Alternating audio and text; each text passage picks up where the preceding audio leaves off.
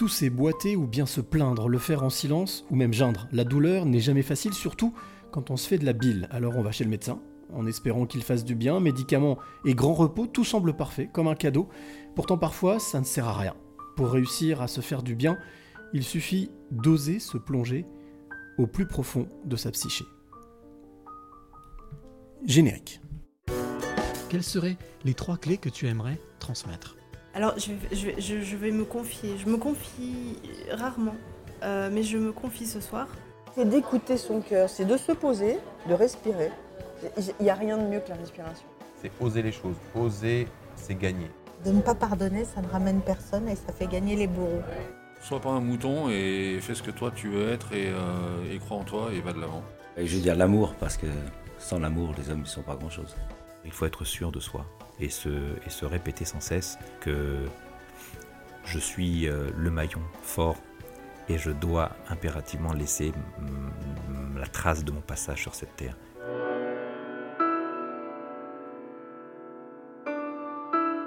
Les passeurs de clés, les passeurs de clés, épisode 88. Nous sommes euh, ici, je suis ici, dans la banlieue lyonnaise, là où j'étais déjà venu, il y a pas si longtemps, l'épisode d'avant, avec un certain Stéphane Cuvelier. Aujourd'hui, mon invité s'appelle Jocelyne Ferfer, elle est avec moi, elle est mon invitée, elle m'accueille encore chez elle. On n'est pas au même endroit, on n'est pas à l'extérieur, cette fois-ci on est à l'intérieur, Euh, et on va passer encore une heure, une bonne heure ensemble à découvrir justement son parcours de vie, mais aussi euh, le pourquoi du comment et ce qu'elle fait, ce qui la motive aujourd'hui et ce qui lui donne ce supplément d'âme. Alors bien entendu, comme j'ai pour habitude de le dire, toi qui écoutes de l'autre côté, si tu aimes ce podcast, eh bien n'hésite pas à partager, commenter, euh, liker, c'est très bien, mais le partage, c'est le principe même de tout dans la vie quand on veut faire avancer les choses. Donc partage sans hésiter et sans modération. Voilà, donc aujourd'hui, je, l'ai dit, la rencontre bah, s'annonce encore euh, très riche, très très riche. On va passer une heure avec Jocelyne Ferfer, qui est mon invitée, qui est juste en face de moi, qui est posée, avec un large sourire, les yeux pétillants. Euh, c'est quelqu'un qui a l'habitude de parler, de s'exprimer, euh, de partager. Mais euh, ce qui est intéressant surtout, c'est le fait ben, de découvrir son parcours, son parcours de vie, pour comprendre ce qui l'a amené à faire ce qu'elle fait aujourd'hui. Alors, c'est le principe aussi, je ne dis pas tout de suite ce que fait Jocelyne, mais ce que je peux dire, c'est que ben, en arrivant, euh, c'était le même accueil que la dernière fois quand je suis arrivé, quand ce n'était pas elle qui était dans le micro. Un large sourire, un bon accueil, une bise, bonjour, tu vas bien.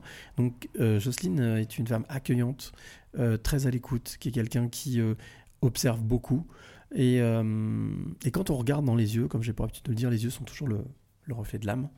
On voit quelqu'un d'empathique, quelqu'un, comme je l'ai dit, à l'écoute, quelqu'un d'humain, très humain, à proximité des autres.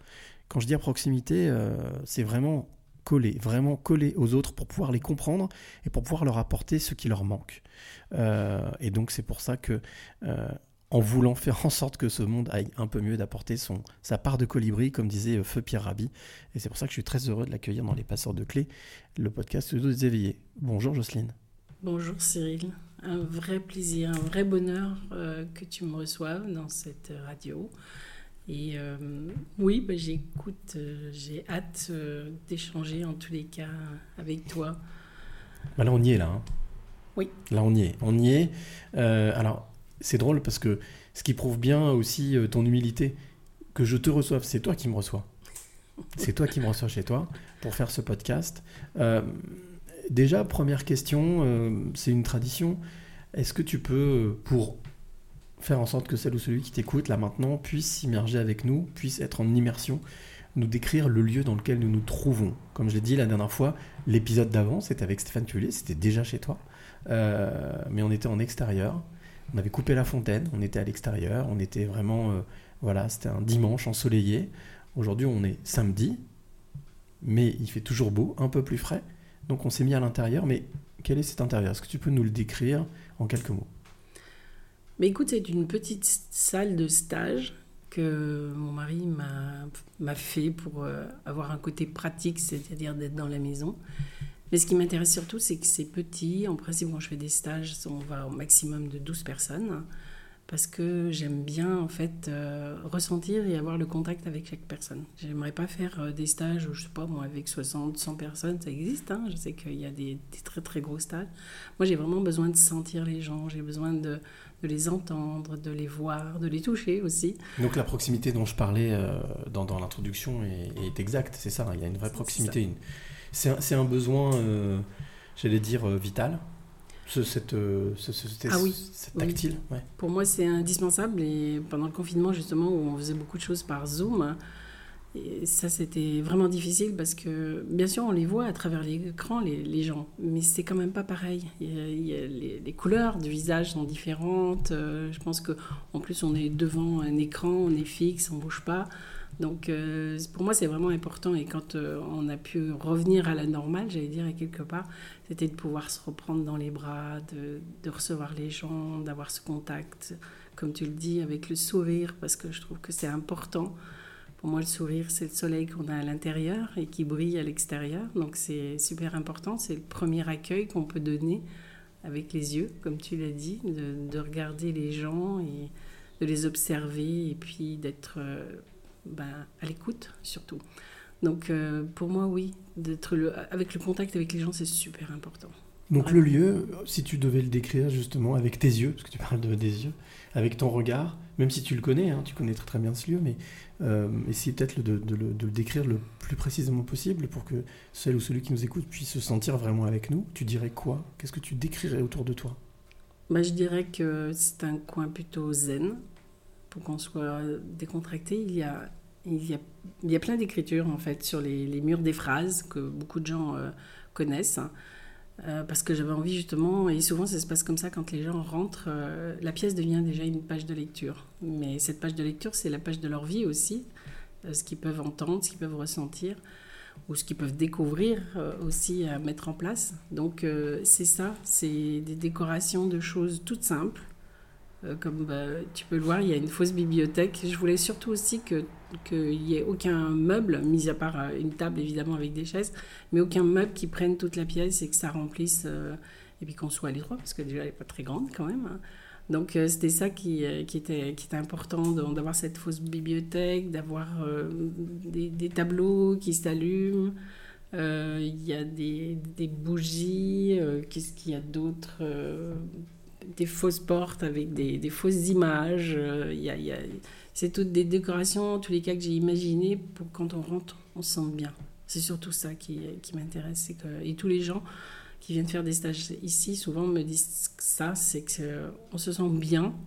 Et d'ailleurs, quand mes stages finissent, je sais pas, par exemple, à 18h, bah, à 20h, il y a encore toujours du monde parce qu'ils le disent tous, on a des difficultés à partir parce qu'on se sent bien. Déjà dans la présence, mais dans l'échange et, tout le reste. Euh, alors, je vais, je vais rebondir sur une des phrases hein, qui est sur le mur. Euh, en quoi est-ce que c'est important pour toi? Je vois, En quoi c'est important pour toi, justement, cette simplicité?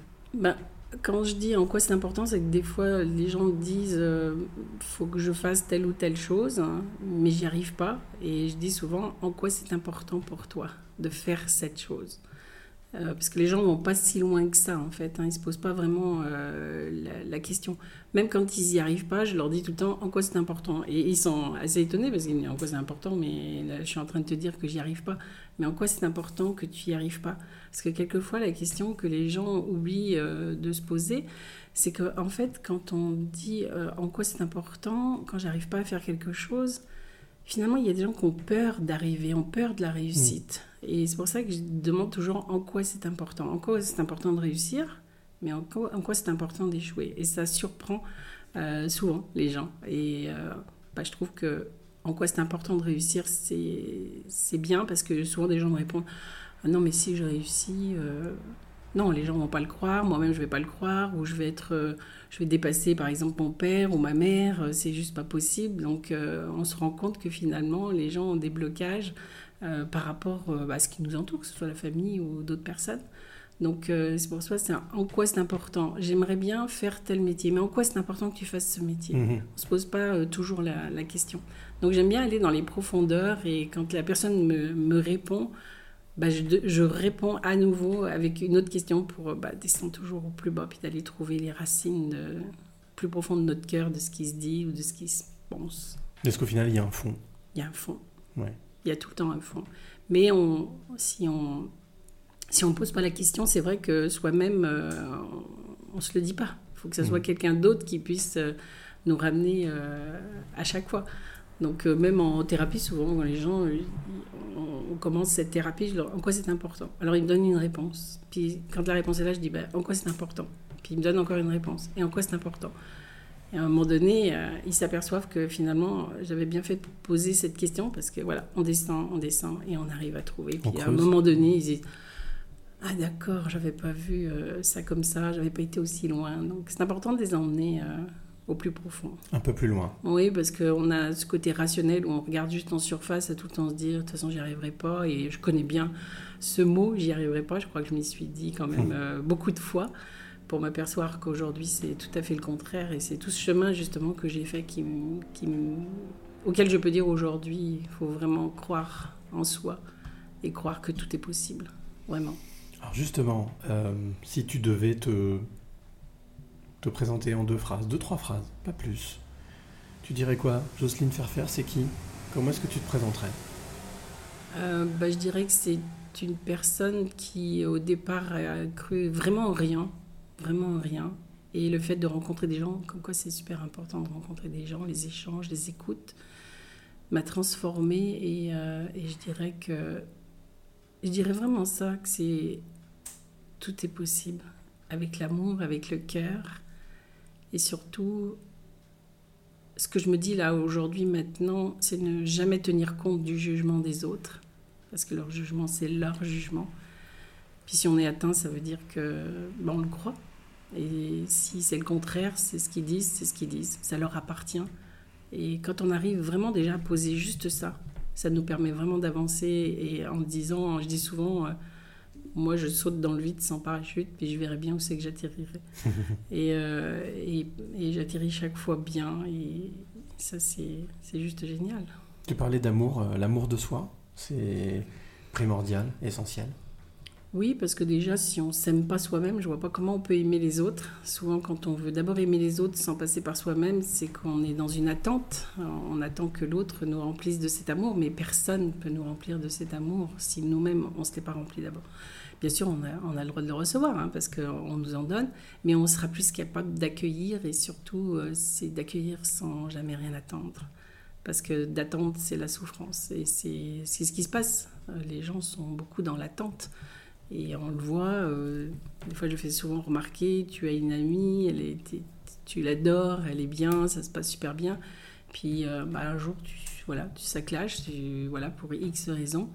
Et la personne est dans une détresse terrible. Et puis euh, on va à ce moment-là en plus reprocher, tu sais, tout ce, qui est, tout ce qui a été négatif sans jamais de se rappeler ce qui était positif. Donc essayer de garder le meilleur qu'on a vécu avec ces personnes, puis de se dire, bah, c'est une route qui, qui change, c'est un autre chemin qu'on prend et on rencontre d'autres personnes et, et on évolue. C'est aussi notre évolution qui fait que parfois euh, nos amis peuvent changer justement parce que bah, parce qu'on évolue, la personne n'évolue peut-être pas et on n'a peut-être plus les mêmes discours, on n'est plus sur les mêmes longueurs d'onde et il est temps de changer de route. Donc euh, je trouve qu'il n'y a jamais rien de malheureux, c'est au contraire, je pense qu'on grandit à chaque fois qu'on rencontre quelqu'un.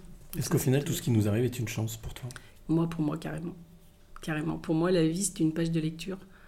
Et, euh, et je l'ai dit dans, dans, dans une, dans une phrase de mon livre, c'est vraiment ça. C'est tout ce qu'on voit, tout ce qui est, tous les gens qu'on rencontre, c'est de toute façon que le reflet de soi-même. Moi, pour moi, ils sont tous là pour nous porter des messages. Et ces messages, il faut savoir euh, justement les décrypter, parce que c'est ce qui va nous dire, bah, euh, bah, tu dois changer ça. Mais il n'y a pas que le côté négatif. hein. Quand on rencontre des belles personnes, c'est pouvoir se dire aussi, ah, mais toi aussi, tu es une belle personne. Parce que des gens disent, oh, non, non, non, mais moi, je suis pas une belle personne. Euh, Cette personne-là est une belle personne, mais pas moi. Mais non, mais si on te la met sur ton chemin, c'est justement, tu parlais des- d'estime de soi ou d'amour de soi. Bah, c'est ça justement. C'est pour te dire que, je sais pas, il y a peut-être quelqu'un là-haut qui est en train de te dire Attends, je t'envoie cette personne pour te montrer à quel point tu es une belle personne. Mhm. Et c'est apprendre à le reconnaître et de l'accepter et de le devenir. Un jeu de piste, quoi. C'est ça. Oui, c'est vraiment ça comme un jeu de piste. On en reparlera tout à l'heure, mais effectivement, donc tu, tu es auteur de deux ouvrages hein, qui s'appellent Univers, les signes de la vie, mais uni-vers, les signes de la vie, et l'effet boomerang, mais pas l'effet e 2 pas l'effet papillon, l'effet l'effet FITS boomerang. On en parlera tout à l'heure hein, dans la deuxième partie. Euh, petite question, quand tu, des personnes, les personnes viennent te voir ici, on peut dire aussi quelque part qu'elles entament un voyage? Oui, parce que enfin, moi personnellement, je me permets, quand je le vois avec les, les personnes que je reçois, euh, si elles sont assez ouvertes, d'aller plus loin que, que la thérapie pour, euh, j'allais dire, un peu leur ouvrir les yeux, mais les oreilles aussi. J'allais dire, en Mm. fait, euh, faire fonctionner leur, tout leur sens un peu plus loin que ce qu'ils imaginent eux. Et, et ça, j'aime vraiment ça parce que tu vois des choses toutes simples. Par exemple, alors tu me diras en thérapie, ce qu'on a besoin de ça, les gens ils viennent pour un problème et rien d'autre. Mais, mais en, fait, en même temps, tous les problèmes qui se créent se créent souvent au sein de la famille, en couple ou, quoi que ce soit. Et, euh, et chaque fois qu'ils sont dans mon bureau, je leur dis bah, regardez le mur là, il est quelle couleur pour vous ce mur là Et euh, bon, à la base, il est à peu près gris euh, de l'autre côté. Et euh, alors les gens me disent, bah, il est marron, gris, euh, enfin taupe, j'ai un peu toutes les couleurs, puis moi je le vois vert. Et personne euh, me regarde avec des yeux bizarres, puis euh, je leur dis, d'après vous, c'est qui qui a raison? Et la personne me répond, bah c'est moi, hein, forcément. Et je dis, bah, c'est là le début de la dispute, souvent, que ce soit en couple, avec des amis ou au travail, parce qu'on est toujours persuadé qu'on a raison de ce qu'on voit. Mais ce qu'on voit, ça ne veut pas dire que c'est ce que l'autre voit. Donc, Mhm. euh, quand je leur ai expliqué ça, juste par rapport à la vue, je dis bah non, en fait, on a raison tous les deux. Et les deux personnes ont raison, celui qui dit que c'est gris, celui qui dit que c'est vert. Et, et de dire que, qu'à- à partir de ce moment-là où on a compris ça, ça va être exactement la même chose pour ce qu'on sent, pour ce qu'on goûte, ce qu'on touche et ce qu'on entend. Donc, euh, une chose qu'on peut trouver doux, euh, les autres ont trouvé Essence. voilà, et puis même souvent les parfums, tu sais, on achète un parfum, on dit ça sent bon, puis le mari à côté va dire oh ben non, ça, ça pue, ça sent pas bon.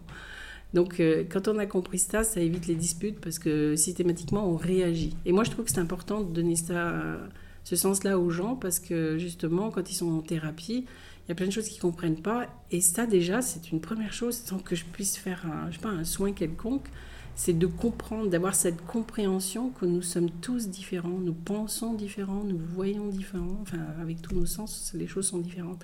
Et déjà d'expliquer ça, d'expliquer qu'il y a des gens qui sont auditifs, il y a des gens qui sont visuels, c'est la même chose. On, se bat des fois avec son conjoint, on dit mais tu vois pas là, tu vois pas que c'est alors que c'est un- une personne qui va être auditive et va plus entendre que voir. C'est, je trouve que c'est des choses basiques, mais qu'on n'apprend pas aux, aux gens. Et, euh, et plein de personnes me disent ah d'accord. Et puis c'est de pouvoir euh, s'exprimer, communiquer. Euh, tu sais souvent la, la- la femme se colle à l'homme et puis elle lui dit euh, il fait pas très chaud. euh, il fait un peu froid, puis l'homme aussi, des fois brutal qu'il peut être, dit Bon, écoute, t'as qu'à aller mettre une veste. Et, et la femme se met en colère et s'en va en disant Il a rien compris. Et en fait, à la base, ce que j'explique aux gens, je leur dis Mais c'était quoi que vous vouliez au début? Parce que, en fait, la plupart du temps, c'est ça bah, je voulais juste un petit câlin. Mhm.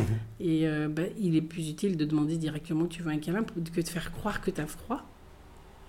Parce que tu te dis, à ce moment-là, il va peut-être mettre son bras autour de moi pour, euh, pour me réchauffer, mais c'est pas ce qui se passe.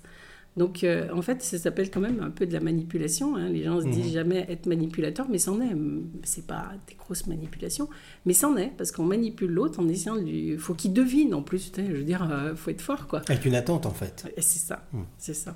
Donc, euh, voilà, toutes plein de petites choses. Alors, moi, ce que je te propose, si tu es d'accord, c'est de, de- de t'emmener en voyage. Si tu es d'accord de venir voyager avec moi. Euh, donc, pour ça, j'ai- j'ai- je subtilise à chaque fois la même, le même véhicule, une voiture qui s'appelle une DeLorean de, de, de- de Ma- Marty McFly dans Retour vers le futur. C'est une voiture qui voyage dans le temps. Donc, si tu es d'accord pour m'accompagner, on part ensemble, ça te va? Ça me va. Allez, et voilà. On est donc, on monte dans la voiture, on est monté dans la voiture. Je tape sur le clavier une date, un lieu, on décolle.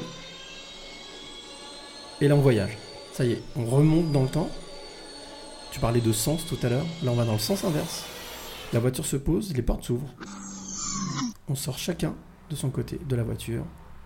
On avance.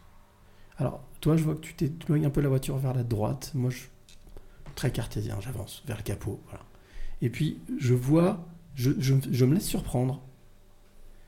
Juste à côté de moi, alors que je ne l'ai pas vu arriver, je me laisse surprendre par une jeune fille qui arrive, mais petite, hein, vraiment 6 ans, 7 ans, qui me tape dans le dos, qui me dit Mais qu'est-ce que tu fais là, toi, t'es qui? Elle me dit Mais c'est à toi que je devrais demander ça, t'es qui? Qu'est-ce que tu fais là? C'est quoi cette voiture? Je dis Bah, tu vois, je suis venu, je voyage dans le temps, mais toi, tu es qui? M'a dit Moi, je m'appelle Jocelyne.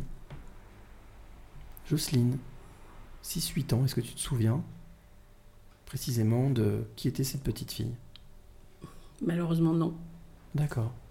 J'ai pas de souvenir, parce qu'il y a une amnésie euh, jusqu'à l'âge de 13 ans. Ok. Donc j'ai aucun souvenir. J'ai quelques photos, je crois que je dois en avoir trois ou quatre, parce que la maison de mes parents a brûlé. Et donc, euh, ben, j'ai pas du tout de souvenir. Et euh, j'ai vraiment une, une amnésie euh, Lié à ce, ce- cet événement? Lié, bah, à- liée au passé. Ouais, lié au passé. Donc ouais. euh, que j'ignore. D'après ce que j'ai compris, il s'est passé quelque chose euh, forcément de 0 à 7 ans, mais Ouais. je n'ai aucun souvenir. Mais comme on dit que dans la vie, les choses se répètent, donc à 13 ans, j'ai vécu bah, un viol. hein. Et euh, donc, bah, ce que de- des, des gens que j'ai pu rencontrer dans, dans le corps médical, hein, dans tous les cas, supposent qu'il s'est passé ça, parce que souvent, il y a une amnésie dans ce genre de, de- choses-là.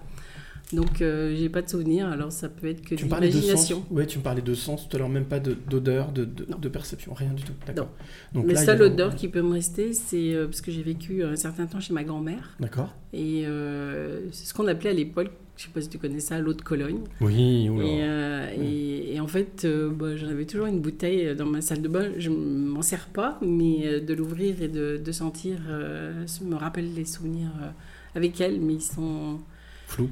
Oui, ils sont.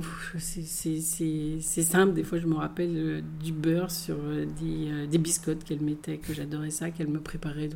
C'est vraiment tout simple. Euh, elle a une salle de bain à l'époque, c'était des éviers en grès, mais il n'y avait pas de douche. Alors, on mettait une bassine et puis euh, on douchait comme ça. Puis je dormais dans une alcôve, puis, euh, puis c'est tout. Puis je pense que. Ça fait déjà je pense pas que j'ai- Oui, je pense que j'ai récupéré beaucoup de choses de, de ma grand-mère. Je pense que c'était vraiment une belle personne euh, qui avait beaucoup d'amour, beaucoup de tendresse. Et je pense que grâce à elle, c'est ce que j'ai pu euh, récupérer. Et vraiment, là où elle est, je, la remercie. Puis je suis sûre qu'elle est. Enfin, je, pas, je, pas, je suis sûre que c'est un de mes guides. Transmission, tu penses qu'effectivement. euh, Alors j'allais te demander justement, parce que tu, alors, tu dis 13 ans, ça veut dire que donc toute la partie, euh, j'allais dire école primaire, tout ça, il n'y a, pas de- y a rien de palpable. Euh, donc c'est à partir de 13 ans. Alors tu, tu as suivi des études? Tu es allé au collège, au lycée ou... Non, du tout, j'ai arrêté l'école en primaire. Ok, d'accord. Donc, à euh, 9-10 ce qu'on- ans Ce qu'on appelait à l'époque le certificat d'études. Euh, non, parce que bah, c'était pas aussi rapide que maintenant. Je pense que je devais avoir, euh, je pense, 12 ans. Je pense Ok. quelque chose- 12, ouais, je pense que ça devait être ça. 13 ans, 12-13 ans. Et mes parents avaient un commerce. Donc, euh, vu que bah, à l'école, euh, ils n'avaient pas le temps de s'en occuper, puis qu'apparemment, j'avais enfin, j'étais pas une lumière, hein, d'après ce que j'ai compris. Donc, ils m'ont mis dans une école où on fabriquait des chaussures. Et euh, bon, c'est vraiment pas un truc qui, qui m'a plu. Donc, euh, comme je n'ai pas fait d'études, mon- j'allais dire mon rôle principal, c'était d'être clown, c'était de faire rire les autres, euh, parce que je pense que ça me permettait de voir euh, qu'ils pouvaient oublier le reste et pas me poser des questions trop compliquées. Donc, j'étais plutôt le clown de service à faire rire tout le monde, à dire des bêtises. Ce qui m'a valu de me faire virer quoi, en même temps, parce qu'à l'école, t'es pas là pour ça. Mhm. Donc euh, après, je suis rentrée dans une école de sténodactylo, mais ça a duré aussi quelques mois. Ça, ça, ça n'allait pas, toujours sur le même principe. J'avais deux copines et on se faisait enfermer dans les vestiaires à faire des conneries, quoi. Tout ce qui. Donc bah, voilà, j'ai eu droit aussi à me faire virer. Puis mes parents ont dit, bon, c'est bon, maintenant tu vas aller travailler avec nous. euh. Et donc j'ai travaillé, euh, ils avaient un gros complexe, café, restaurant, épicerie, jeux de boules. Enfin, c'était vraiment très très gros. Et donc j'ai travaillé, euh, j'ai travaillé là, quoi. Alors c'était pas ma tasse de thé, hein, bien loin de là. J'avais plus le choix, en fait. Donc euh, j'ai pas été plus loin au niveau de l'école. Tu parlais tout à l'heure de manipulation ou d'influence. Quand tu dis justement de faire rire pour éviter qu'ils me posent des questions, c'est un peu de la manipulation, Bien sûr, quelque part. ouais. bien sûr. Alors, on devient de toute façon, je pense, euh, un peu manipulateur dans ce cas-là, parce que ce qu'on n'a pas obtenu, on souhaite l'obtenir. Le, le- enfin, je dis qu'aujourd'hui, ce qui est important, c'est d'en être conscient. C'est d'en être conscient, parce que quand on n'est pas conscient, on va dire toujours que c'est la faute de l'autre, forcément. Mais quand on en est conscient, on est, euh, je pense, des mendiants de l'amour, des mendiants de, de plein de choses quand on estime ne pas avoir reçu ce qu'on aurait voulu recevoir. Puis là aussi, je le dis vraiment, c'est ce que j'attendais parce que des fois, quand j'en parle avec ma mère, elle me dit tout le temps euh, Mais tu as eu tout ce que tu as voulu. Et quand je lui dis C'est quoi ce qu'on a voulu? C'est-à-dire qu'elle, on a, on a été habillés, on a bien mangé. Enfin, c'était le côté matériel. Mais le côté affectif, les câlins, ou d'entendre le mot dire je t'aime, c'est pas quelque chose qu'elle disait. Et pourtant, quand je l'entends, euh, elle me dit euh, m'aimer, quoi. Et, et je À la manière. crois, je la crois, parce qu'elle m'a aimé à sa manière, mais c'est certainement pas celle dont j'attendais. Et je pense qu'on est beaucoup comme ça, c'est que justement, ce qu'on attend et ce que l'autre nous donne, et on fait un jugement là-dessus. Et ce temps m'a permis de comprendre qu'il fallait arrêter justement de juger, parce que parfois on ne sait pas faire. Et quand on peut-être qu'on n'a pas reçu comme on l'a imaginé, eh ben parfois on va redonner euh, de la même façon. Moi perso, j'ai vraiment donné différemment parce que je crois que mais c'était bien parce que du coup j'ai donné beaucoup d'amour à mes enfants euh, justement parce que pour moi j'estimais que j'en avais pas reçu et je leur donnais, leur donnais, mais j'aurais pu aussi ne pas en donner. Ou Hein, tu aurais pu en que- donner trop. ou j'aurais pu en donner trop, je crois quand même que je, je crois Ouais. quand même que j'en ai donné trop. Ouais, À des ouais. périodes, je crois que j'en ai donné trop par peur, par protection, parce qu'en même temps, je voulais pas qu'il leur arrive euh, ce qui m'était arrivé à moi, Mm. surtout à ma fille, mais même si pour les garçons, on sait que c'est existant. Mais même pour ma fille, donc euh, c'était style euh, à 17 ans, tu sais, euh, elle voulait aller en boîte. Et euh, ben, on l'emmenait et elle nous appelait, je sais pas, à 4 heures du matin pour retourner la chercher. Mais on préférait prendre ça. Après, avec le temps, ils n'ont pas trouvé ça non plus euh, dramatique. Je, peux dire j'ai eu trois enfants qui ont été géniaux quand même, vraiment. Donc j'ai pas eu, j'ai même eu de problème si tu veux avec, je sais pas, l'alcool, les cigarettes, des sorties à point d'heure, enfin n'importe quoi. J'ai jamais eu ça. Alors euh, je peux pas dire que, je trouve qu'on a été très chanceux d'avoir les enfants qu'on a eus. Après, on a aussi ce que l'on impulse. Oui, mais euh, tu sais, ça aurait pu être aussi leur perception. Hein, euh, Tout à fait. mais bon, dans les trois, si j'en avais un qui, euh, lui, pensait parfois qu'on l'aimait moins que, que les autres ou qu'on en faisait plus pour les autres. Mais tu sais, c'est une place du milieu. La place du milieu, moi, je la connais parce que je l'ai eue. C'est toujours compliqué. Parce que le premier, c'est le premier, le dernier, c'est le dernier, puis celui du milieu, il est là. Donc on peut comprendre, et moi je le comprenais assez bien parce que j'avais eu la même place. Donc moi j'avais deux frères devant et deux frères derrière. J'étais la seule fille aussi, tu t'imagines. hein. Donc euh, lui, c'était pas son cas, mais il était quand même dans la place du milieu et souvent on on s'y retrouve pas. Donc euh, ce qui a été bien, c'est qu'avec mon métier, j'ai pu plus tard leur expliquer beaucoup de choses parce que j'ai commis des erreurs comme tout le monde en fait. Même par amour et donner, vouloir donner beaucoup, des fois, comme tu le dis, donner trop, ça peut être étouffant, ça peut être, euh, enfin voilà, ça peut poser des tas de problèmes. Mais euh, j'ai pu vraiment leur dire euh, bah, que j'étais désolée d'avoir agi comme j'avais agi et, euh, et de leur essayer de qu'ils puissent eux aussi exprimer en disant oui on n'a pas aimé quand tu as fait ça, mais en leur rappelant que c'était de leur perception aussi. Mm. Que moi j'ai perso j'ai jamais voulu faire du mal ou quoi que ce soit. Mais effectivement, des Leur fois, trop d'amour, ça peut être. peut Alors, justement, qu'est-ce qui a été le, le déclic dans toute ton évolution? Donc là, on a, on, a, vraiment avancé très très vite, mais euh, qu'est-ce qui a été, euh, quelle rencontre ou quel déclic a fait que euh, neurothérapeute aujourd'hui, tu es à la retraite, mais tu, malgré tout, tu continues à, encadrer, à, former. Mais qu'est-ce qu'est-ce qui a fait que tu as basculé justement et tu as pris ce chemin de neurothérapeute? Alors j'ai basculé, comme tu peux le dire, très tard, vers 52 ans, comme quoi euh, rien n'est impossible. Donc j'avais cette habitude à la maison de recevoir tout le temps euh, du monde, mais comme ça, euh, qui avait des problèmes, où j'étais là pour les écouter. Et puis ça se disait, tiens, va voir Justine, elle t'expliquera. Je crois qu'il y avait quelque chose d'inné en moi pour pouvoir... Euh, je n'allais pas dire aider les autres, mais à l'époque, je ne le prononçais pas comme ça. C'est plutôt donner des clés pour qu'ils puissent ouvrir leurs portes. Mais à l'époque, je pense que je pensais quand même pouvoir sauver euh, les gens. J'avais pas encore fait euh, la démarche euh, vis-à-vis de moi, ce qui était euh, un petit peu normal. Et donc, euh, j'avais pris cette habitude tout le temps d'aider. euh, puis on me disait tout le temps, mais Jocelyne, tu es une vraie psychologue. Et on me disait, mais va, va, va, va dans une école, rentre pour être psychologue. Bon, moi, pas possible. hein. Avec un certificat d'études, je vois pas comment je pouvais être ça. J'ai continué à aider. Puis c'est une de mes nièces un jour qui m'a dit, mais pourquoi tu, euh, tu rentrerais pas pour faire thérapeute à la, à la limite? Ça, tu pourrais le faire. Puis moi, je voyais toujours le problème en me disant Ouais, mais quand on n'a pas fait d'études, puis euh, tu, tu vas te faire une formation, et là, euh, déjà, je devais faire un millier de fautes dans une phrase, et pour m'exprimer, c'était compliqué. Donc, euh, je me disais Non, j'a- j'avais cette peur encore de me dire Non, ça va pas possible, c'est ça. Mm. Et puis, à force de me le dire, à force de me le dire, ben, un jour, j'ai pris mon téléphone, j'avais vu une annonce d'une école qui, qui formait en tant que thérapeute. Et puis j'ai appelé, mais juste pour me renseigner au départ. Je me suis dit, je vais me renseigner de ça. Et euh, la dame m'a demandé mon parcours, donc forcément j'avais été famille d'accueil, euh, donc déjà très à l'écoute de- et j'avais travaillé avec des psys, des, des éducateurs, donc, Oui, euh, donc il y avait quand même tout ce parcours. j'avais quand même une connaissance, mais c'était pas une connaissance de formation, c'était une connaissance parce que j'étais famille d'accueil, j'avais des ados et, et forcément j'avais des relations avec, euh, avec ces gens euh, qui étaient des professionnels. Donc en fait j'avais une bonne connaissance là-dedans et elle m'a dit, mais elle me dit, mais moi je vous prends parce que vous, vous connaissez vraiment bien, euh, bien tout ce côté en tous les cas par rapport à l'enfant. Et là, j'ai dit oui, mais euh, je fais plein de fautes, oui, mais j'ai arrêté l'école. Là, j'ai commencé à, à lui débiter tout, ouais. tout le côté euh, négatif des choses. Et puis elle m'a dit, euh, moi je crois qu'il y a des choses à faire là, vers vous. Et puis dans ma tête, je me dis, bah, non, il n'y a rien à faire, moi je connais tout ce qui est bon. Et, et en fait, je suis partie pour la première fois en Suisse pendant un an pour aller faire donc thérapeute en libération psycho-émotionnelle. Et mais là, ça n'a pas été facile. Ça a été euh, compliqué. Je suis aperçue euh, dans les formations que j'ai faites que je tombais justement beaucoup sur des, des, des formatrices qui étaient manipulatrices et pervers narcissiques en plus. Hmm. Et donc, euh, j'ai beaucoup souffert de, de, de ces formations parce qu'en fait, on, on nous, on nous traite fortement en nous disant Mais si tu veux être une bonne thérapeute, il faut déjà que tu travailles sur soi. Bon, ça, c'est OK. Mais on nous rabaisse euh, plus bas que terre. euh, et, et ça, ça a vraiment été des parties difficiles pour moi. Et, mais en même temps, je crois que je remercie ces personnes parce que si elles ne m'avaient pas mis à genoux de tout ça, même si c'est difficile, il fallait que j'ai au fond finalement un super caractère pour pouvoir supporter ça.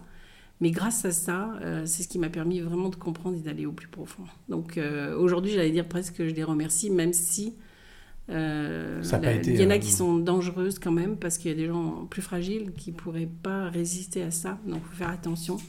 Et souvent, ce que je dis, parce que je fais souvent des stages sur, sur l'ego, il existe l'ego spirituel.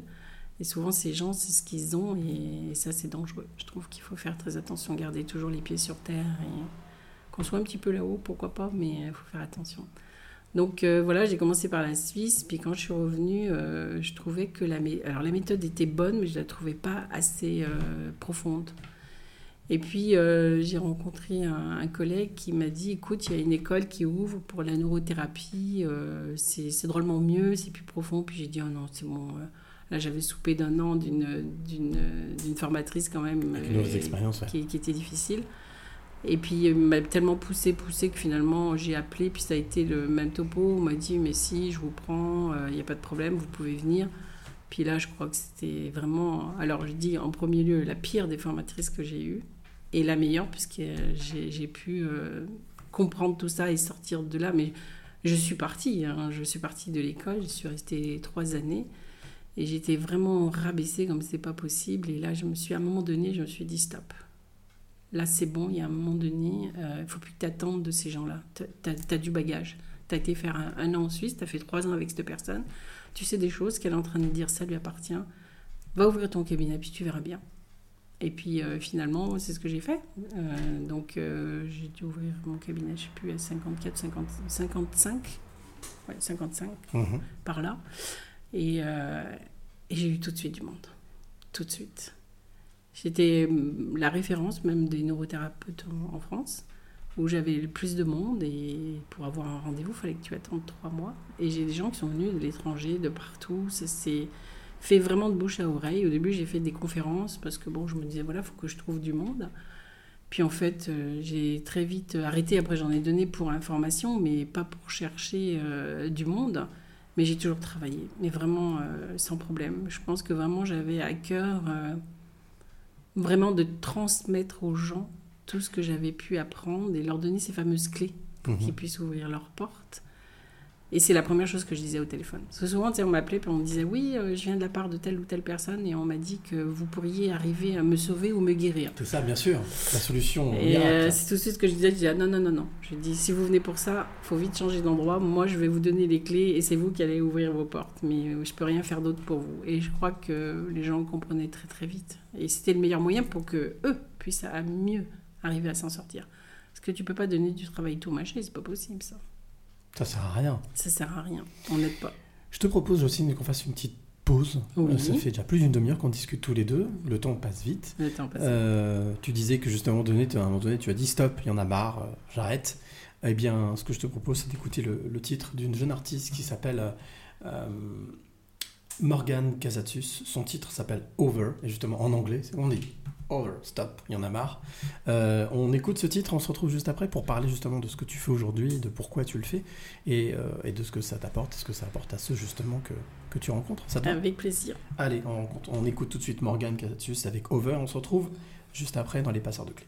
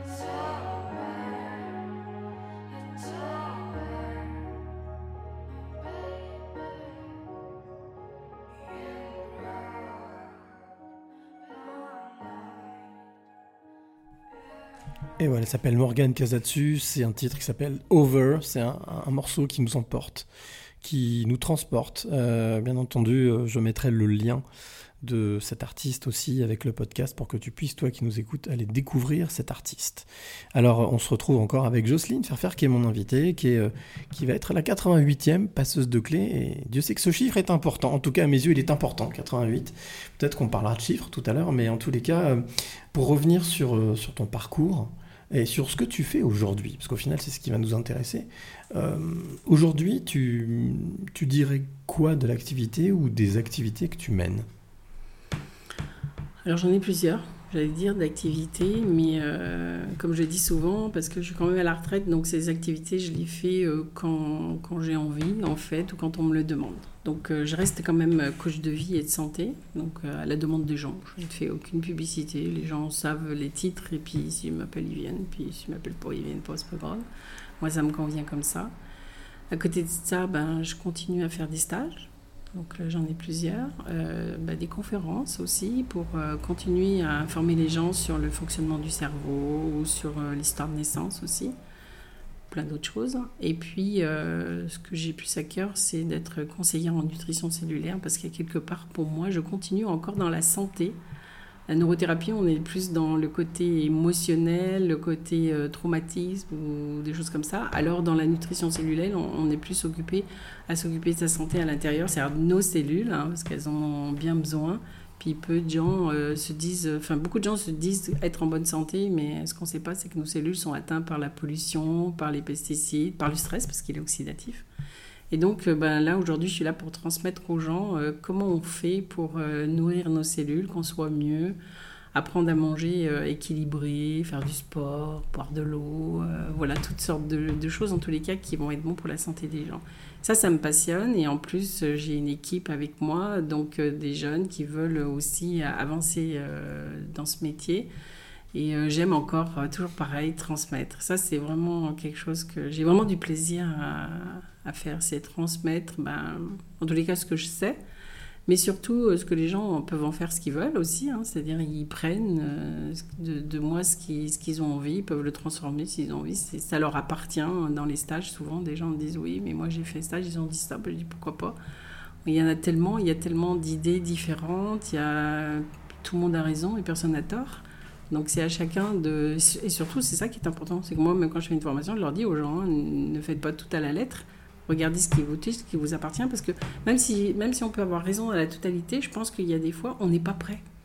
Et c'est quand on a avancé qu'on se dit, ah tiens, ce qu'elle avait dit finalement au début, je trouvais que c'était pas bien, puis maintenant je trouve que c'est bien. Donc moi, je laisse aller les gens. Je, je suis là, j'informe, je transmets, puis après, les gens font comme ils veulent. Donc, euh, je suis assez occupée par euh, toute cette activité. Là, je viens de former des neurothérapeutes, donc je suis aussi en consultation avec l'accord des, des patients, justement pour voir comment ça se passe, essayer de les aider à corriger ou, ou surtout, j'allais dire, écouter surtout, parce que c'est surtout ça. Donc, euh, donc voilà, je m'ennuie pas. Il il y a de quoi faire. On parle souvent de, de, de, de- de- de médecine, euh, médecine parallèle. Alors, c'est un mot que j'aime pas trop, parce que je trouve que c'est. euh, en fait, faire opposition à des choses. Mais euh, une autre médecine, est-ce que, euh, justement, euh, c'est ce, ce côté, euh, j'allais dire, novateur ou différent, ou euh, sortir des sentiers battus qui, toi, t'intéresse, puisque, au final, ton parcours de vie, ça a été ça, c'est tout le temps de sortir des sentiers battus, de pas être là où les autres sont. Euh, Est-ce que c'est ce qui, c'est ta première motivation dans la pratique de ce que tu fais?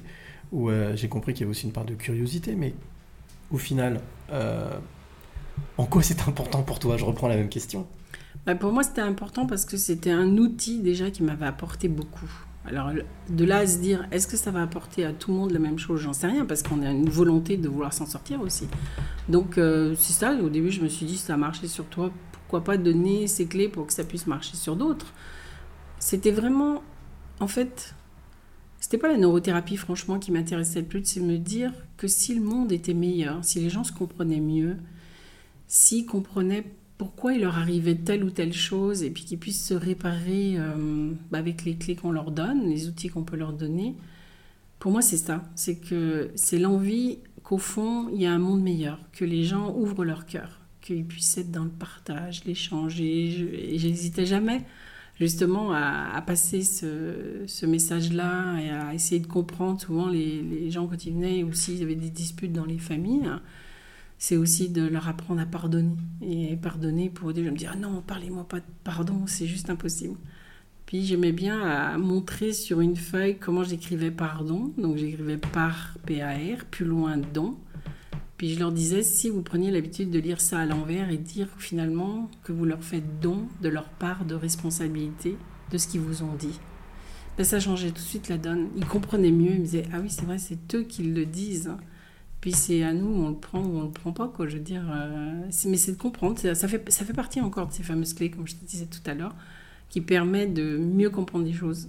Donc moi, ce qui m'intéresse, c'est vraiment bah, l'amour avant tout, que, que les gens ouvrent vraiment leur cœur, qu'ils soient à l'écoute, que ce soit de leur conjoint, de leurs collègues ou je ne sais qui, qu'ils soient vraiment à l'écoute, puis qu'ils essayent de se reconnaître à travers en disant, je sais pas, quand je vois la colère de mon collègue, il est hyper en colère, et puis je dis, mais c'est pas vrai, il est tout le temps en colère, mais et toi Regarde, est-ce que tu n'en as pas au fond de toi de la colère? Est-ce que ici, là, c'est pas euh, finalement quelqu'un qui matérialise ce que tu ressens à l'intérieur?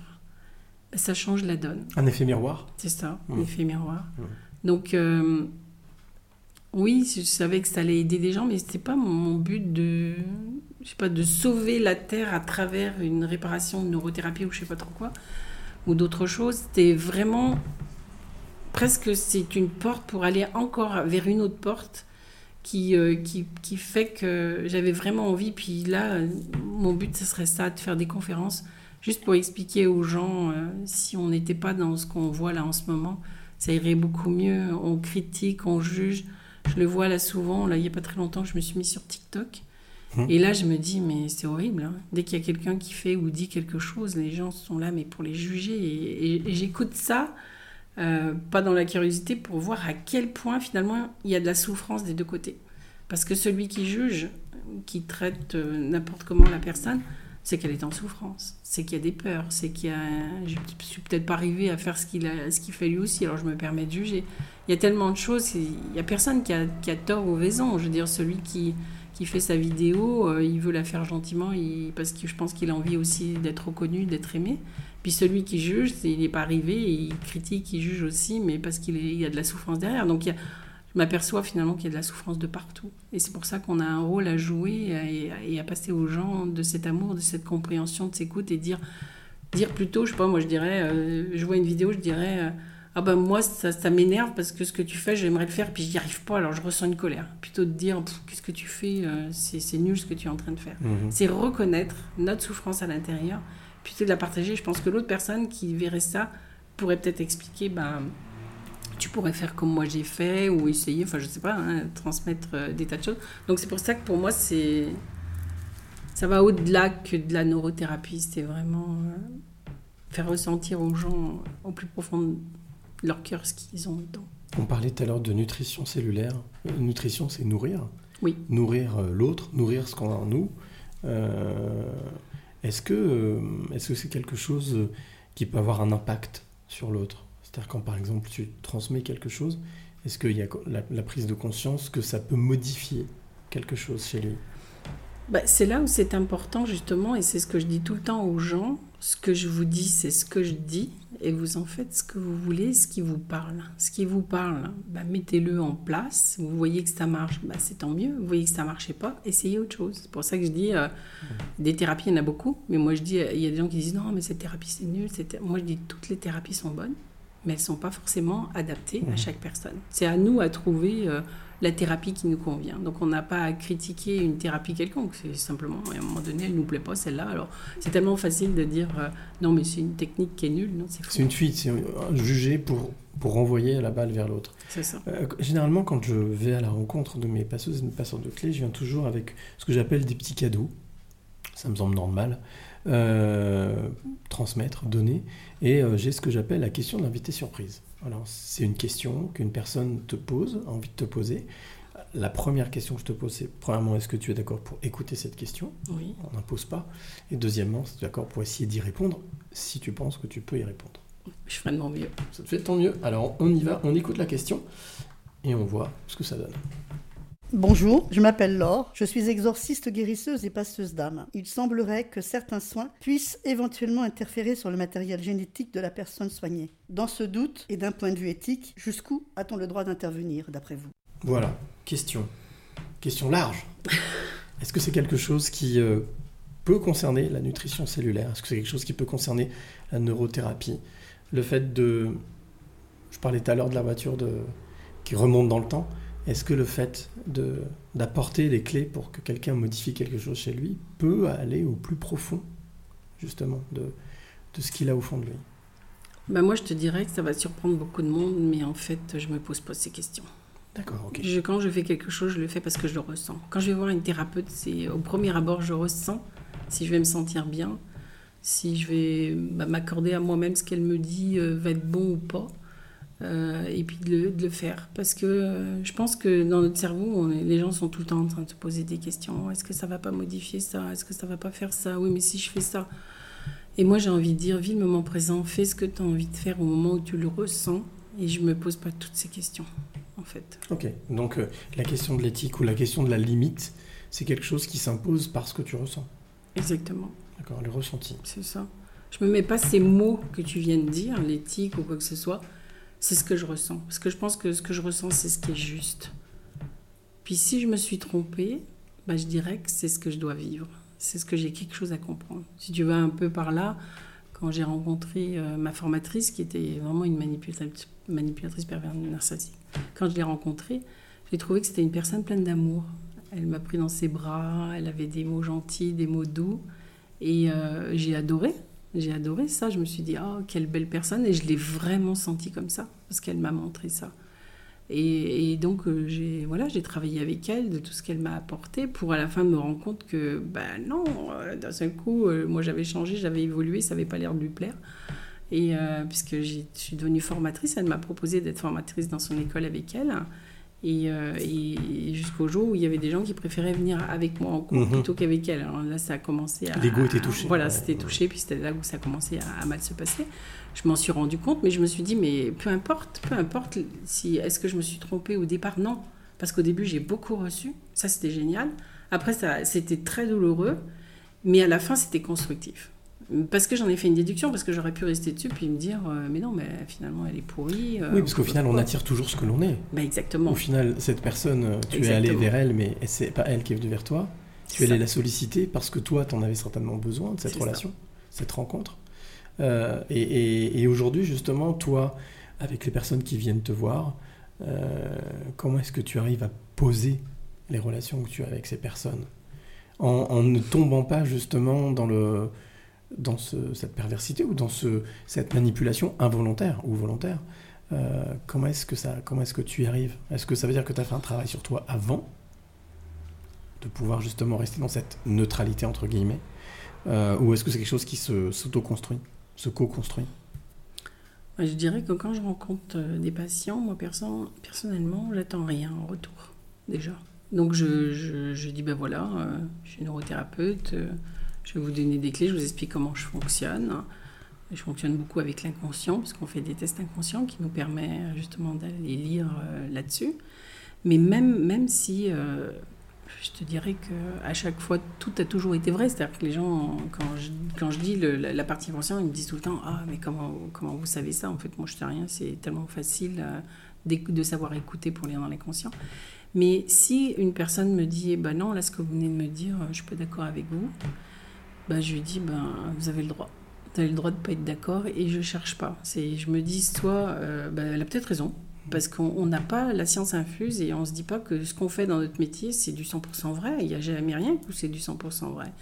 C'est de. Donc, euh, c'est ça. Donc, euh, je dis, ben, vous avez le droit de le penser. Ou je me dis, peut-être qu'elle n'est pas prête à l'entendre maintenant. Et là, elle est en train de le refuser. Donc, euh, ben, simplement, ma réponse, c'est ça. Je dis, vous avez, le droit de le- vous avez le droit de refuser ce que je vous dis, de croire ce que vous avez envie de croire. Je me bataille jamais à essayer de persuader que, que ma méthode est la meilleure. Ce qui doit être déstabilisant pour quelqu'un qui vient te voir, parce que quelqu'un qui vient te voir attend des réponses, attend Euh, des solutions, ou attend des, des, des, des- oui, des, des- des solutions, des clés à ses problèmes. Ben, c'est justement ça, c'est qu'avec moi c'est clair. C'est que oui, ça pourrait, ça pourrait choquer euh, certaines personnes, mais non, moi je leur dis, euh, ben, on va faire notre mieux, on va parcourir, ils verront ensemble s'ils veulent continuer ou pas continuer. On va s'éprouver. Mais oui, puis moi je, je veux être clair là-dessus, je, je veux surtout pas que les gens, en venant me voir, ils croient que tout va être facile, tout va être donné comme ça, puis ils vont sortir par magie, paf, ça va être bien. Non, il faut qu'ils il faut qu'ils donnent de leur personne. Il faut qu'ils donnent de leur personne. C'est, euh, moi, j'ai donné de ma personne, mais j'ai mis du temps pour le comprendre. Et c'est pour ça que j'étais finalement contente d'être tombée sur cette personne qui, allait quelque part, m'a achevé. Mais parce que je disais, mais non, mais euh, je sais que je suis une personne bien. Non, je pouvais pas être une personne bien parce que je m'aimais pas à l'époque. Mmh, Et je, mmh. je pensais que j'étais une personne bien parce que je donnais aux autres, parce que j'étais attentif à eux, parce que, parce que j'étais, j'avais un cœur gros comme ça. Et pour moi, maintenant, j'étais une belle personne. Et en fait, non, au fond de moi, il y avait plein de colère, il y avait, avec euh, tout mon passé, forcément, il y avait plein de choses qui Il y avait la volonté de, Ouais, c'est ça. mais il n'y avait pas forcément l'application directe. C'est ça. Et c'est pour ça qu'elle a, elle a tout retourné vers moi en disant Mais non, mais regarde, tu es quelqu'un d'égoïste, t'aimes personne, tu t'en fous. Et là, je me disais Mais elle est pas bien. C'est pas moi, ça. C'est pas moi. Et en fait, si, elle avait raison. Et puis cet égoïsme que j'avais, c'était celui déjà de ne pas penser à moi-même. En fait, c'était Mhm. celui-là. Mais je le comprenais pas. Donc c'est pour ça que je me dis elle a été dure. euh, bien sûr, après, il y a eu la manipulation de se servir de moi. Bon, ça, c'est OK. Mais, euh, et c'est là où je suis partie. Mais sinon, le, le- ce côté dur qu'elle a eu vis-à-vis de moi, moi, je trouve qu'elle a eu raison. Alors, euh, est-ce qu'il faut le faire avec tout le monde? Je pense pas. Parce qu'il y a des personnes, je pense, qui, qui pourraient même se foutre en l'air. hein. C'est- Mhm. c'est- J'en ai connu. Donc, ça peut être dangereux, il faut faire attention. Mais pour moi, ça a été bénéfique, malgré tout. Parce que c'est la seule, la seule façon d'avoir enlevé tout ce que j'avais, euh, auquel je me protégeais. Et c'était normal, avec ce que j'avais vécu, j'avais une espèce d'armature là qui était, qui était costaud. Hein. Euh, Puis euh, moi, je voyais pas, il avait, y avait rien à gratter parce que justement, je m'étais construite en dehors de ça. Il y avait comme un mur qui était bien construit. Tout ce qui était derrière, tu ne pouvais pas l'atteindre. Et j'avais une force incroyable de ce qui était après ce mur. Et euh, quand on a voulu démolir ce mur, j'ai pas compris. Je me suis dit, mais non, de toute façon, il n'y a rien à démolir, de toute façon, il n'y a rien à comprendre, de toute façon, c'est tout. Il n'y a rien dedans, je suis là. C'est Mm. ça. Mm. Et, et c'est ça qui a, eu, qui a été difficile, c'est de casser brique par brique pour essayer de voir ce qui s'échappait, euh, enfin, en tous les cas, de- du maximum qu'on a pu. Et ça a été quand même très bénéfique. Très bénéfique. L'écriture, dans tout ça, c'est quelque chose qui t'a aidé, qui t'a permis de d'expulser, de- de- d'exprimer. Alors de- l'écriture, je vais te dire, ça vient pas du tout de moi. J'ai jamais eu d'intention d'écrire, euh, rien du tout. Ça m'a même pas passé à l'esprit, d'autant plus que quand tu te dis que tu as, arrêté l'école euh, et puis que tu fais plein de fautes, tu te dis, je vois vraiment pas comment je peux écrire. Mhm. Non, c'est parti vraiment euh, tout bête. C'est justement dans ce dépassement de, de soi. euh, ça m'est pris l'idée d'un jour de me dire euh, ah je vais partir toute seule sur une île parce que moi j'avais peur de tout prendre l'avion le train le bateau euh, enfin j'avais peur de tout et comme j'avais fait tout ce travail sur moi, rien n'avait été mis plus ou moins en exécution dans les choses les plus compliquées, parce que dans les choses simples, c'était facile. Et donc je m'étais dit, bah, si tu partais une semaine euh, sur une île toute seule, bah, peut-être que là, tu verrais vraiment si tu as réparé les choses. Et donc je me disais, bon, partir, euh, mais où? Je savais pas trop où. Et puis euh, un jour, j'ouvre mon ordinateur, puis je trouve euh, l'île de Porquerolles, que je connaissais pas du tout. Alors moi, l'île de Porquerolles, je me suis dit, voilà, ça doit être, euh, je sais pas où. Je, voyais, je regardais, c'était beau, on la voyait là au milieu de la mer, et je me, je me disais où c'est. Puis quand j'ai regardé, j'ai vu que c'était finalement euh, pas, pas très loin de chez moi, quand même, à 4 heures ou 4-5 heures d'ici. Puis je me dis, oh, bah, tu vois, c'est nul si tu pars à 4-5 heures, ça, ça va pas être bénéfique.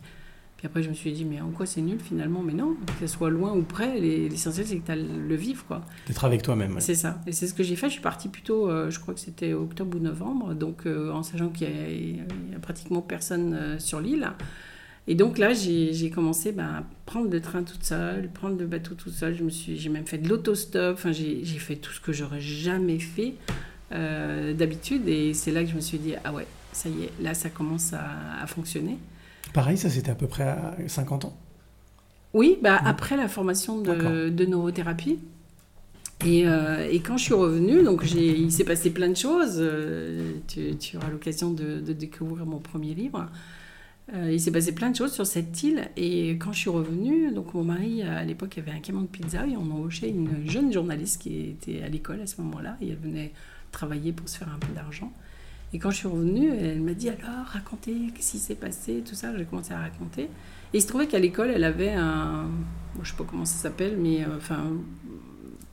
un compte rendu à faire. Un mémoire. Ah oui, euh, voilà, c'est ça, un mémoire à faire euh, sur une histoire ou quoi que ce soit. Et donc, elle m'a demandé, elle m'a dit bah, est-ce que je peux écrire, vous me racontez vite fait On était venus à la maison, puis on avait fait huit pages très vite fait de, de tout ça.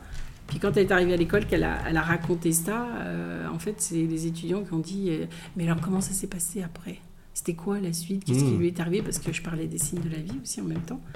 Et, euh, et du coup, elle est revenue, elle m'a dit ah, Tu devrais écrire un livre, parce que les gens, finalement, ça intéresse. Mais moi, je me suis dit Pff, Tu veux que ça intéresse qui là-dedans, dans cette affaire? Et, euh, et finalement, ça a commencé comme ça. Et je lui dis, mais en plus, moi, je sais pas écrire. Elle me dit, mais, mais c'est journaliste. Elle me dit, pour moi, c'est une bonne occasion. Tu me racontes Et moi, j'écris. Génial. Et ça a commencé comme ça. Et, euh, et du coup, bah voilà, j'ai- j'ai- alors c'était bien parce que j'avais pris quelques photos, pour- mais c'était à l'époque, j'avais pris des photos pour faire voir à mon mari, mes enfants. Hein, J'étais pas du tout dans l'intention de faire un livre.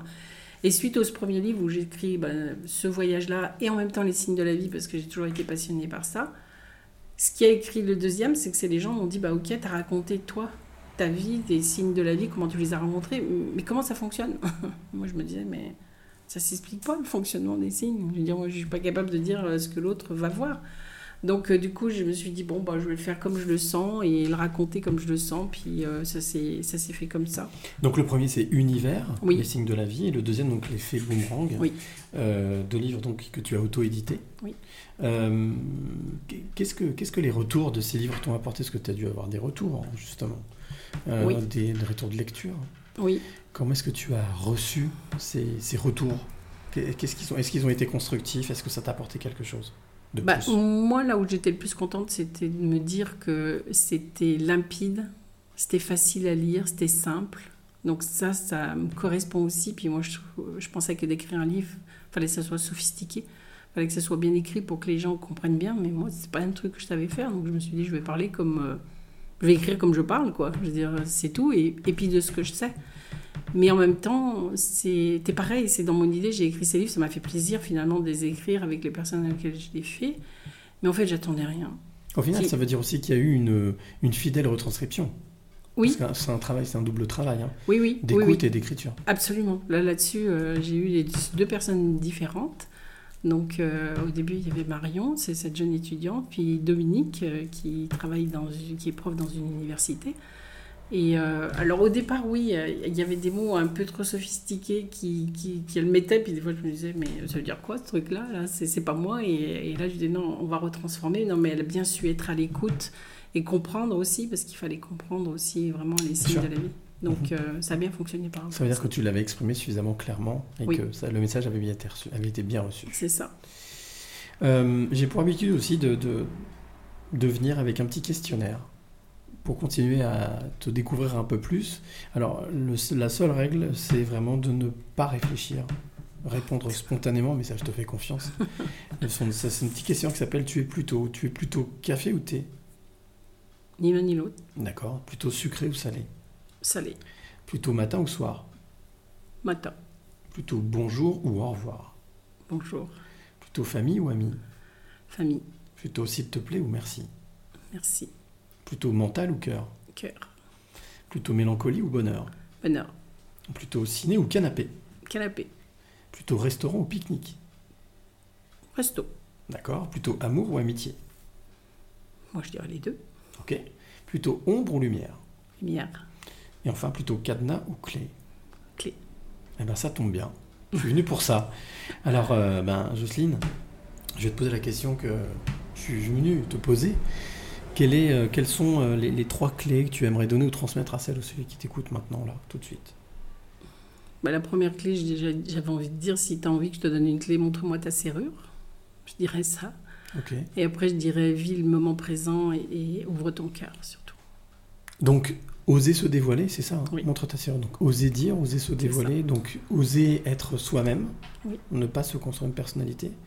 Euh, ouvrir son cœur, donner son, enfin, montrer son cœur aussi. Oui. hein, donner, donner de l'amour. Et ne jamais rien attendre en retour. Et C'est ce qui aucune évite toutes les souffrances. Oui. Ok. Laissez faire. Ça ne veut pas dire qu'on ne reçoit pas. hein. Ça ne veut pas dire qu'on ne fait pas. Absolument. Attendre ne veut pas dire ne rien faire. C'est ça. Voilà, ne ça. pas être dans l'attente de quelque chose. J'ai pour habitude de dire que attendre, c'est mourir. Est-ce que tu ça te parle ou pas? Je sais pas si c'est mourir parce que quand, quand, quand je... En même temps, je dis... Je dis pas patienter, hein, je dis attendre, hein. Il n'y a rien à attendre. Donc, euh, il y a juste à vivre. Mais vivre, c'est déjà être en mouvement. Oui, ça. c'est... c'est- ne pas être inerte. C'est ça- sûr. Ouais. C'est sûr. Mais ne rien faire, c'est pas... C'est pas non plus... euh, Enfin, c'est pas la mort pour autant. D'ailleurs, il y a des gens souvent qui disent euh, non, et moi, je peux pas rester sans rien faire parce que c'est la mort. Moi, j'adore rien faire aussi. Contrairement à ce qu'on pourrait penser. Je pourrais rester des heures sans rien faire, ça me dérangerait pas. Juste là... euh, à laisser aller ton cerveau là où il a envie, à voyager justement à tous les endroits où tu vas pas forcément physiquement. Donc, euh, Juste pour revenir sur, euh, puisqu'on a eu tes, tes trois clés, euh, sur le langage des oiseaux. Parce que c'est les mots, les mots, le, le fait de découper les mots. Alors, j'avais eu cette démonstration par Irène Grosjean euh, il y a un an et demi. Euh, et c'est vrai que les mots ont une force et les pensées ont une puissance. Quelle est la place aujourd'hui des mots et de leur utilisation dans ton quotidien? Est-ce que c'est quelque chose auquel tu fais attention, même si tu as toujours eu cette euh, distanciation un petit peu? C'est un mot un peu euh, à la mode avec le langage, avec l'écriture. Aujourd'hui, quelle place ils ont, ces mots, dans ton quotidien? Bah encore une fois, si tu veux, moi je cherche pas à comprendre. C'est ce qui sort de ma bouche qui le dit. Et, euh, et des fois, j'ai découvert euh, que effectivement, il, il existait des découpages comme ça de, de mots. Et euh, il y en a souvent qui me vient euh, comme ça là, à l'esprit, c'est le passage, le passage. Mhm. Je me suis souvent sortie des mots moi-même comme ça qui sortent. C'est pour ça que je me dis vive le moment présent, c'est la meilleure des choses parce que je pense que y a- on, Ne pas réfléchir. on- on a Ouais. tous ça. Souvent des gens me disent ah t'as fait telle formation, ah t'as lu tel livre de je sais pas qui ou ah t'as vu ça? Mais non, j'ai, j'ai pas j'ai pas fait ça. Mais je, c'est en moi, je vois, je, je le à ta savais, manière. Je cherche pas à comprendre et puis j'ai pas envie de, si tu veux, de comme tu parlais, on parle des, des faits miroirs ou des, on parlait des, comment s'appelle, des, des chiffres, tu sais, qu'on qu'on peut voir et tout ça, et on te dit que Les ors miroirs, ouais. voilà, qu'il en existe des tonnes. En fait, moi, perso, dans mon livre, c'est bien la seule chose que j'ai pas, que j'ai pas mis. C'est vrai ou c'est pas vrai, j'en sais rien. Je me dis qu'un jour, il y a un homme qui a inventé ça, qui a dit que. Et moi, je me voyais mal avec un calepin me dire à chaque fois tiens, alors qu'est-ce que ça veut dire 12h12, 11h10, 10, 10h10, 9h09, 8. Je me suis dit oh là, mais euh, moi, c'est. Au moment où je le vois, je le sens. Mhm. Et il y a quelque chose qui sort de moi qui dit, qui dit à ce moment-là. Ne pas être dans la réflexion, dans le mental, mais être ça. plutôt dans le ressenti, dans le cœur. Tu disais tout à l'heure, euh, je serais la 88e. euh, Oui. Voilà, et tu disais que c'était un, chiffre important. Oui, parce que des gens disent que ça va être le lien, ça va être si. Pour moi, pour moi, ma première réflexion, c'est il y a deux 8, c'est un bon équilibre. C'est un bon équilibre. Donc c'est une, une émission qui, pour moi, qui peut que être bien et équilibrée. c'est tout. Je ne me cherche pas à savoir plus, si tu veux, euh, là-dedans. Alors on pourrait aller chercher, tiens, qu'est-ce que ça veut dire? Est-ce que tu penses que quand on commence à chercher, c'est qu'on veut démontrer quelque chose Oui, puis il y a un côté rationnel quand même. Tu veux tout essayer de tout comprendre. Parce qu'on a besoin de tout comprendre? Parce qu'on ne peut pas laisser aller juste ce qui est, euh, ce qui est, simplement? Lâcher qu'on a besoin de tout comprendre? Moi, j'ai pas envie de tout comprendre. La simplicité. C'est ça, laisser aller ce qui est, ce qui vient. euh, on- alors, des fois, souvent, on m'offre beaucoup de, de livres dans le développement personnel. Et parfois, j'ai pas envie de les lire parce que je remarque qu'ils sont intéressants parce que on parle de développement personnel. Mais à la fin, je- quand j'ai lu 1, 2, 3, 4, 5, je trouve qu'à un moment donné, ça se regroupe tout le temps. C'est simplement dit différemment.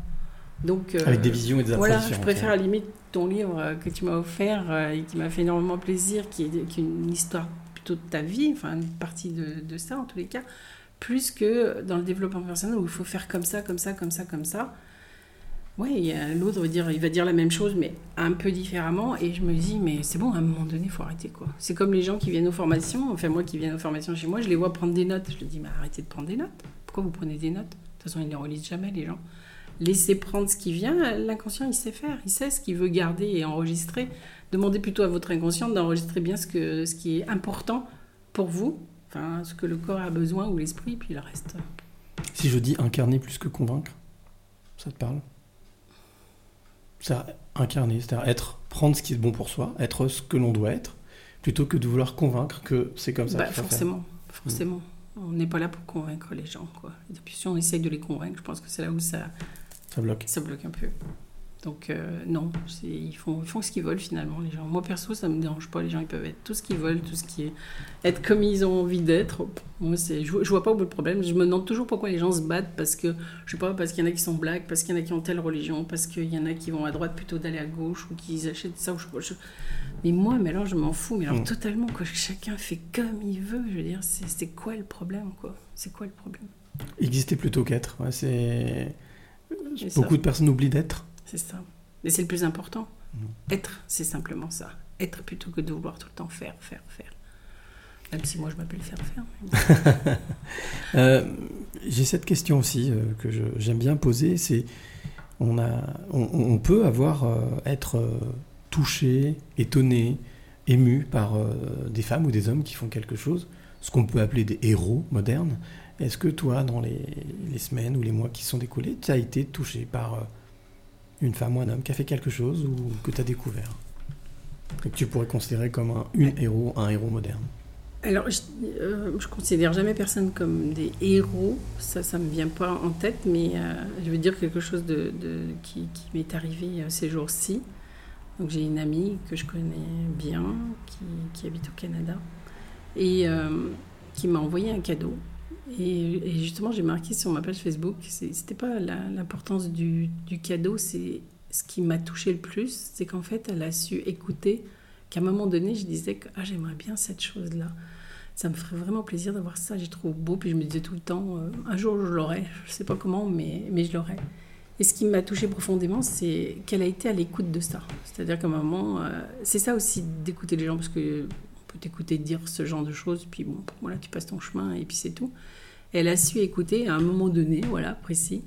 Elle m'a envoyé ce, ce cadeau. Et bien sûr, j'étais contente de recevoir le cadeau, puisque c'est ce que je voulais. Mais j'étais touchée à l'idée qu'elle avait retenu ça, tu vois, qu'elle l'avait mis à quelque avait part de son cœur et qu'elle et qu'elle l'avait offert. Et, et pour moi, plus- finalement, le plus beau cadeau, L'attention qu'elle a eue c'est elle, c'est ce qu'elle est, c'est ce qu'elle ce qu'elle- ce qu'elle représente et puis dans son cœur, ce qu'elle y a mis pour pouvoir euh, écouter et être ça. Donc bien sûr, hein, le cadeau m'a fait plaisir, c'est une évidence. Mais moi, c'est d'aller plus loin, c'est le, le geste, c'est l'intention, c'est la pensée qu'elle a eue. Et, et là, c'est vraiment parler avec son cœur. Ça veut dire que tu es importante à ce moment-là aux yeux de cette personne. Elle y a mis deux choses immatérielles et qu'on ne peut pas remplacer, c'est du temps et de l'énergie.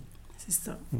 Le temps, l'énergie, c'est ce que je dis. hein, c'est des gros cadeaux. Des fois même, si tu achètes, je sais pas moi, un cadeau à 10 euros, par exemple. Mais tu as pris, par exemple, deux heures de temps pour faire plein de magasins pour trouver ce, ce- ce- ce petit truc. Euh, tu l'as emballé, tu l'as envoyé, tu as, Oui, tu tu as l'as mis une. Enfin, je veux dire, euh, mais ça, ça n'a pas de prix, ça. Ça n'a pas de prix parce que c'est fait avec le cœur. Et c'est ça qui est, qui est génial. C'est immatériel, on ne peut pas le récupérer, c'est pas. C'est ça. Ça s'évapore. C'est ça, et moi souvent je dis le plus beau cadeau qu'on peut me faire, c'est, bah, je sais pas, qu'on vienne me voir, ou qu'on m'appelle, ou qu'on passe un moment ensemble, qu'on mange un morceau ensemble. Ça pour moi, c'est des vrais cadeaux. J'ai pas besoin d'un- spécialement d'un cadeau. Euh, ça me fait plaisir, hein, attention, je les reçois quand même. Mais moi, les plus beaux cadeaux, si je m'appelle, me dit tiens, Jocelyne, viens, je sais pas, on va manger un beau restaurant, n'importe quoi, ou même à la maison, peu importe. Là, ça me fait vraiment plaisir. Parce qu'on on donne de notre personne, on se déplace. C'est facile aussi, des fois, de faire un cadeau et de l'envoyer. Et puis, euh, puis c'est simple, on dit bah, tiens, c'est son anniversaire, j'ai envoyé un cadeau, je suis bien. Et puis le reste du temps, euh, tu téléphones pas la personne ou tu la vois pas. C'est comme faire quelque chose pour le faire, pour, euh, pour, pour apaiser un petit peu là, son, dans son cerveau, de se dire non, mais là, je sais que c'est une personne qui ne fait pas que m'envoyer un cadeau, qui est toujours présente. Et, c'est ça qui est important, c'est les gens qui sont présents aussi, que tu as le bien ou que tu le pas bien. Ou qui sont pas là simplement aussi parce que tu es neurothérapeute, tu vas leur apporter. euh, on m'appelle hein, des fois, souvent que Par pour intérêt. ça. Mais on m'appelle pas, par exemple, pour me demander si je vais bien, par exemple, tu vois. Mais euh, ça va bien parce que j'attends rien en retour. Ah, il y a une moto qui passe. Ça, Ouais. J'attends rien en retour, alors ça me dérange pas, mais c'est bien de le dire pour expliquer aux gens, euh, du coup, comment on fait des cadeaux. Comment on les fait. Et on les fait, moi quand je les fais aussi, même quand j'achète quelque chose, j'achète jamais euh, parce que j'ai envie pour moi. Mais justement, comme cette personne qui a su écouter et qui, qui a acheté le cadeau que je voulais et non pas le cadeau qu'elle voulait, elle. C'est ça qui est important. Donc dans l'écoute, on fait, on fait jamais d'erreur quand, quand c'est comme ça. Mhm. D'ailleurs, moi, elle me dit tout le temps, elle est toujours étonnée parce que j'achète jamais un cadeau précisément, par exemple, je sais pas, pour un anniversaire ou quoi que ce soit. Je me promène, je sais pas, au milieu des magasins, puis euh, je sais pas pourquoi. Il y a quelque chose qui m'attire et je vais acheter cette chose-là. Elle se présente à moi en tous les cas. Pour moi, les cadeaux que j'offre se présentent toujours à moi. C'est jamais moi qui vais les chercher. Ils se présentent tout le temps à moi. Et c'est toujours le bon cadeau. Tout le temps. J'achète des fois un truc et mon mari me dit Attends, t'as acheté, mais tu sais pas s'il fait ça. Bon, J'en sais rien, mais il est venu à, moi, alors je l'ai pris. Puis la personne me fait Ah, mais comment tu savais euh, Comment tu savais que je faisais ça? Parce que je t'en ai jamais parlé. Mais j'en sais rien. C'est venu à moi et je prends. Donc un cadeau, quand il vient à moi, je le prends et je l'offre, même si c'est pas la Saint, je sais pas trop quoi, ou l'anniversaire. C'est que je sais que ce sera le bon truc et c'est chaque fois le bon truc. C'est quasiment la fin de ce podcast. Euh, J'ai une dernière question à te poser, qui est une question, une nouvelle question. J'ai décidé de changer, voilà, tu vois, Euh, parce que ça me semblait très important. On a remonté le fil de ton parcours de vie, on a appris à te connaître, à savoir ce que tu fais aujourd'hui. Au final, on va faire ce qu'on appelle une épanadiplose. On va revenir, on va finir avec quelque chose avec lequel on a commencé. Qu'est-ce que tu dirais aujourd'hui à, à la petite Jocelyne dont on parlait tout à l'heure, 6-8 ans? Si tu pouvais l'avoir en face de toi, mais tu l'as, c'est ce qu'on appelle l'enfant intérieur, elle fait partie de toi. Qu'est-ce que tu lui dirais aujourd'hui? Bah, moi, je lui dirais continue à sauter de joie, à rire, euh, à prendre les gens dans tes bras, toute petite soit-elle. Et puis euh, à rester dans l'amour, surtout. C'est surtout ça. Puis je la vois jolie et souriante. Alors que toutes les photos que j'ai, je suis incapable de me reconnaître sur ces photos. Alors qu'aujourd'hui, au final, euh, on fait comme justement dans Retour à le futur. Ça. On efface, on modifie. euh, C'est ça. Et C'est ce serait ça. ça. Eh ben, écoute, merci beaucoup Jocelyne de nous avoir, de m'avoir accueilli ici chez toi pour euh, ce 88e donc, épisode qui se termine. Euh, toi qui nous écoutes, bah, je le répète, si jamais tu as aimé ce podcast, eh bien n'hésite pas à le partager, à en parler autour de toi. Euh, J'étais ici, euh, dans la banlieue lyonnaise, euh, côté de quelque part sur Dessines, à la rencontre de Jocelyne Ferfer. Bien entendu, je mettrai le lien pour aller découvrir ce que fait Jocelyne. Euh, et puis, euh, bien comme j'ai pour habitude de dire, euh, l'important c'est de partager, hein, c'est ce qu'on disait tout à l'heure. Donc, n'hésite pas à partager ce podcast que tu peux écouter sur SoundCloud, sur Deezer, Spotify, iTunes, Google Podcast, et j'en oublie. Il y en a tellement. J'en découvre même encore aujourd'hui. Je savais même pas que le podcast était sur cette plateforme, mais bon, c'est pas grave. Et puis, si tu es auteur, compositeur, interprète, eh bien, comme disait Lise Moon, tu m'intéresses. Donc, n'oublie pas, n'hésite pas à m'envoyer tes coordonnées sur lespasseursdeclés@gmail.com, lespasseursdeclés@gmail.com. Je me ferai un plaisir de diffuser l'un de tes titres euh, pour faire découvrir justement ce que tu fais. Euh, encore merci beaucoup. Merci à toi, de m'avoir accueilli pour, euh, pour ce podcast ici euh, avec toi. On se retrouve, nous, je dis nous, à celles et ceux qui nous écoutent, on se retrouve euh, très très vite pour un nouvel épisode. Euh, ben, ce sera les deuxième et quatrième dimanches de chaque mois, comme d'habitude. Donc là, ce sera le deuxième dimanche d'octobre. Euh, et puis, euh, comme j'ai pour habitude de dire, on se retrouve très vite. Mais d'ici là, n'oublie jamais de dire. Merci. Le plus beau mot du vocabulaire, et chaque fois qu'on remercie la vie pour tous les trésors qu'elle nous donne, on attire des choses positives et on attire ce que l'on pense et ce que l'on aime.